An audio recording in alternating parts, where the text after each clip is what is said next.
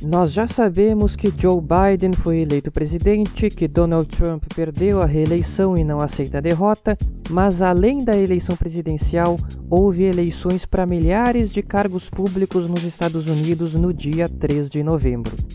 No mesmo dia, foram realizados 124 referendos nos estados, cobrindo temas como o status da maconha, impostos, salário mínimo e a retirada de símbolos racistas. Olá, eu sou Rossano Vilagrandias e nesta edição de A Volta ao Mundo em 10 Minutos eu vou falar dos principais destaques das eleições americanas da semana passada, para além das disputas pelos cargos federais.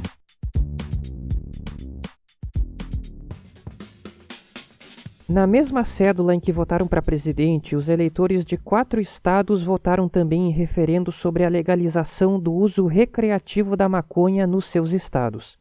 A medida foi aprovada nos quatro estados: New Jersey, Arizona, Montana e Dakota do Sul. A Dakota do Sul aprovou também o uso medicinal. O Mississippi aprovou só o uso medicinal. Com isso, o uso recreativo da maconha passa a ser legalizado em 15 estados que somam cerca de um terço da população americana e na cidade de Washington, D.C. Em outros 16 estados, esse uso já foi descriminalizado. Já o uso medicinal da maconha passa a ser legalizado em 35 estados e em Washington, D.C. O estado do Oregon foi mais longe. Ele tinha sido o primeiro a descriminalizar a maconha em 1973 e nestas eleições os eleitores do Oregon aprovaram uma medida para descriminalizar o uso de todas as drogas, inclusive drogas pesadas como cocaína, LSD, heroína. A medida foi aprovada por 58 a 42%. Agora, quem for flagrado com pequenas quantidades dessas drogas no Oregon, ao invés de ser preso, vai pagar uma multa de 100 dólares e ir para um programa de reabilitação que vai ser financiado pelos recursos que o Estado arrecadar com os impostos sobre a maconha. Um outro referendo também no Oregon legalizou o uso terapêutico dos cogumelos psicodélicos, uma substância alucinógena usada no tratamento de transtorno de ansiedade e outros problemas psicológicos. A Califórnia, bastião do progressismo, chamou atenção pelo resultado dos seus referendos nessas eleições. Os californianos rejeitaram duas medidas apoiadas pela esquerda.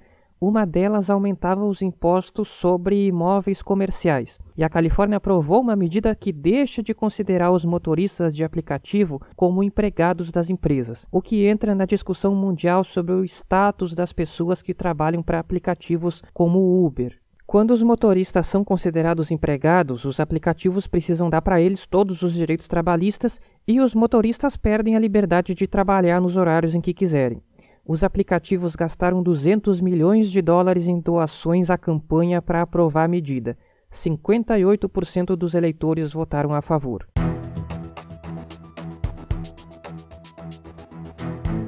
Outro referendo importante foi no Mississippi, em que foi aprovada a substituição da bandeira do Estado. A bandeira atual possui o um emblema da Confederação, a parte sul dos Estados Unidos que defendia a escravidão e tentou se separar do resto do país durante a Guerra Civil na década de 1860. O emblema da Confederação é considerado um forte símbolo racista. A nova bandeira, que contém uma magnólia e a frase In God We Trust, em Deus nós confiamos, foi aprovada por 71 a 29%. No estado de Rhode Island foi aprovada a mudança do nome oficial do estado de State of Rhode Island and Providence Plantations para apenas State of Rhode Island. A parte final do nome é considerada uma referência à escravidão.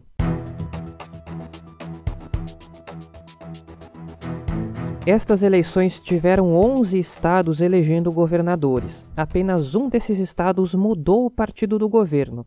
Esse estado é Montana, que fica na região mais vazia dos Estados Unidos, no norte mais para o oeste. Depois de 16 anos com governadores democratas, Montana escolheu dessa vez um republicano, Greg Gianforte, que causou alarme nos ambientalistas por causa dos seus planos de abrir áreas naturais protegidas e retirar regulações sobre atividades econômicas que causam prejuízo ao meio ambiente. O atual governador, o democrata Steve Bullock, não podia concorrer a um novo mandato e decidiu tentar uma vaga no Senado. Era uma das cadeiras com as quais os democratas contavam para ganhar a maioria no Senado. mas Bullock perdeu para o senador republicano Steve Daines, que concorria à reeleição. Os republicanos também venceram a disputa pela única cadeira de Montana na Câmara. Outra eleição estadual importante foi a da Carolina do Norte, estado que também foi muito cobiçado nas eleições presidenciais. Mas, se o Trump foi mais votado para presidente no estado, o democrata Roy Cooper foi reeleito governador por 51 a 47%. Porém, os republicanos mantiveram maioria tanto na Câmara quanto no Senado estaduais da Carolina do Norte. E dois estados da Nova Inglaterra, a região rica e rural do extremo nordeste dos Estados Unidos, que é um feudo do Partido Democrata, reelegeram seus governadores republicanos, o New Hampshire e o Vermont. Os republicanos mantiveram ainda os governos de Utah, Dakota do Norte, Missouri, Indiana e West Virginia. Os democratas continuam no poder no Delaware e no estado de Washington. Com isso, em 2021, os republicanos vão ter 27 governadores e os democratas 23, um a mais para os republicanos com relação à configuração de hoje dos governos estaduais. No Porto Rico, que é um território americano no Caribe, foi eleito governador Pedro Pierluisi, do novo Partido Progressista, o mesmo partido da atual governadora e que defende que a ilha seja transformada em um estado americano. Pierluisi ganhou por quase nada, teve 33% dos votos contra 32% do seu principal adversário. Junto com a eleição para governador, o Porto Rico promoveu pela sexta vez uma consulta popular sobre o apoio à transformação da ilha em Estado. 52% votaram a favor. Por fim, houve eleições para os congressos estaduais em 44 estados. E isso é fundamental pelo seguinte: são os congressos estaduais que têm a responsabilidade de fazer a divisão dos estados em distritos eleitorais para a Câmara Federal. Esses distritos são redesenhados a cada 10 anos, que é quando é feito o censo populacional. Foi por esse motivo que os democratas gastaram cerca de 100 milhões de dólares em doações de campanha para os legislativos estaduais. Eles tinham a ambição de tomar o controle de algumas câmaras estaduais em estados como Texas, Flórida, Carolina do Norte e Arizona, mas não houve sucesso. Os republicanos mantiveram maioria nas câmaras e nos senados estaduais desses quatro estados. Apenas uma Câmara e um Senado estadual em todo o país mudaram de partido nestas eleições, os do New Hampshire. Os republicanos ganharam o controle das duas casas que antes estava com os democratas.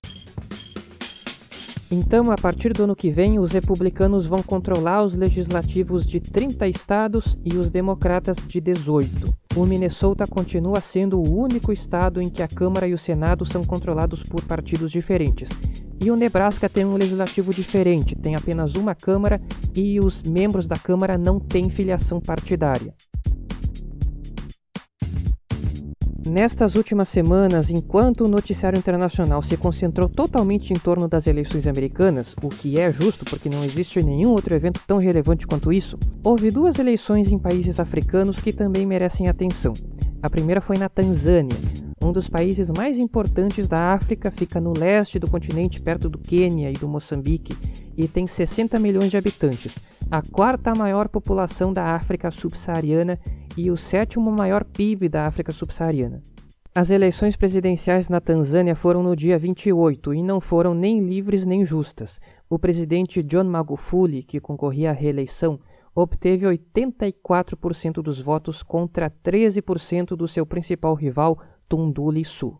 No mesmo dia, houve eleições para o parlamento e a porcentagem de cadeiras vencidas pelo partido do Magufuli foi parecida com a porcentagem de votos do presidente.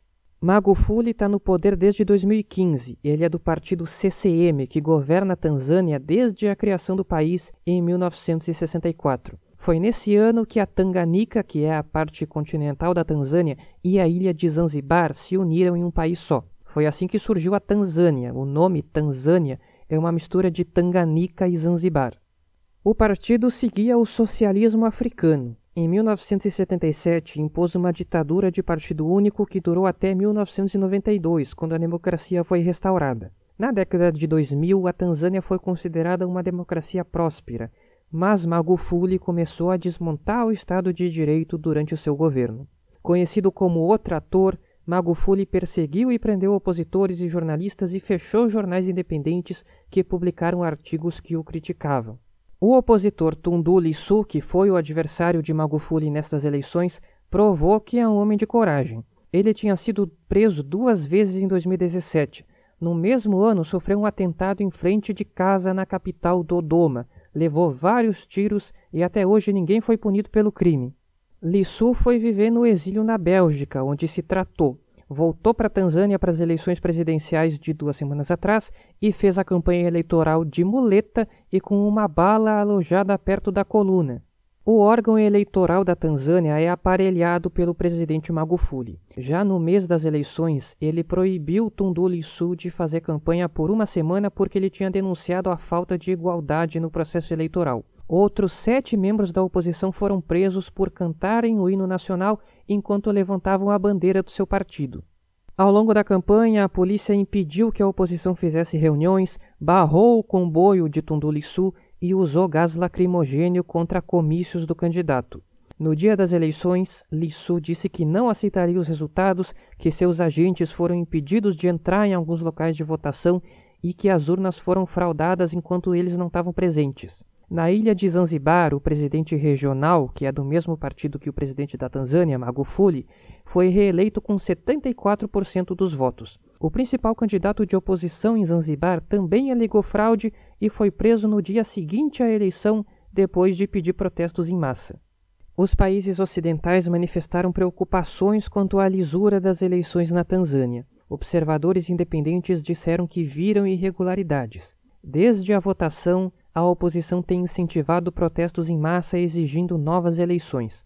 Como resposta, Tundu Lissu e outros opositores foram presos. Mais de 150 pessoas foram para a cadeia, segundo a ONU. Os protestos não se concretizaram, provavelmente graças a ameaças de prisão contra quem se manifestasse e presença policial em pontos onde os protestos poderiam acontecer. Depois de solto, Lissu se refugiou em uma embaixada da Alemanha dizendo que estava recebendo ameaças. Diplomatas do Ocidente negociaram a sua saída do país e ele foi para Bruxelas. Mago Fuli tomou posse para o segundo mandato no dia 5. Agora vamos passar para uma outra eleição presidencial africana, a da Costa do Marfim, que foi no dia 31. A Costa do Marfim fica na África Ocidental, perto da Nigéria e do Senegal. É bem menor que a Tanzânia, tem 25 milhões de habitantes. O presidente Alassane Ouattara foi reeleito com 95% dos votos, e a explicação para isso é que a oposição boicotou a eleição. Os opositores se revoltaram com a decisão de Ouattara de concorrer a um terceiro mandato, mesmo com a Constituição permitindo apenas dois mandatos. Ouattara usou uma desculpa bem comum de governantes que querem se eternizar no poder. Ele disse que fez mudanças na Constituição e agora ela é uma nova Constituição. Então a contagem de mandatos reiniciou. O primeiro mandato não conta e o segundo mandato, na verdade, é o primeiro, de acordo com a lógica do Ouattara. Desde então, a oposição tem incentivado a população a protestar e a praticar desobediência civil. Assim como na Tanzânia, observadores independentes alegaram irregularidades na Costa do Marfim, como locais de votação que não abriram durante todo o dia das eleições. A oposição não aceitou o pleito e anunciou a criação de um órgão de transição para promover uma nova eleição presidencial justa sem o Atarrá, o que levou um dos líderes opositores e ex-primeiro-ministro a ser preso. Os confrontos entre manifestantes contrários ao Atarrá e a polícia mataram 85 pessoas desde agosto, 31 delas depois das eleições. Nesta semana, a ONU afirmou que 3.600 pessoas fugiram da Costa do Marfim para a Libéria por causa da violência pós-eleitoral. Também nesta semana, o Atarrá convidou um dos principais opositores para conversar e encontrar uma saída para a crise política. Eles se reuniram em um hotel nesta quarta-feira. A situação ameaça jogar a Costa do Marfim de volta em um ciclo de conflitos armados pelo poder que já dura mais de 20 anos. Quando o Atarrá foi eleito pela primeira vez em 2010, o presidente anterior, Lohan Bagbo, se recusou a deixar o poder, o que levou a meses de guerra civil até que Bagbo fosse preso. O pano de fundo disso tudo é a eterna desconfiança entre os habitantes do norte muçulmano e do sul cristão, que é a região mais rica e onde fica o litoral no qual estão as grandes cidades. Eu volto no domingo com mais uma edição. Até lá!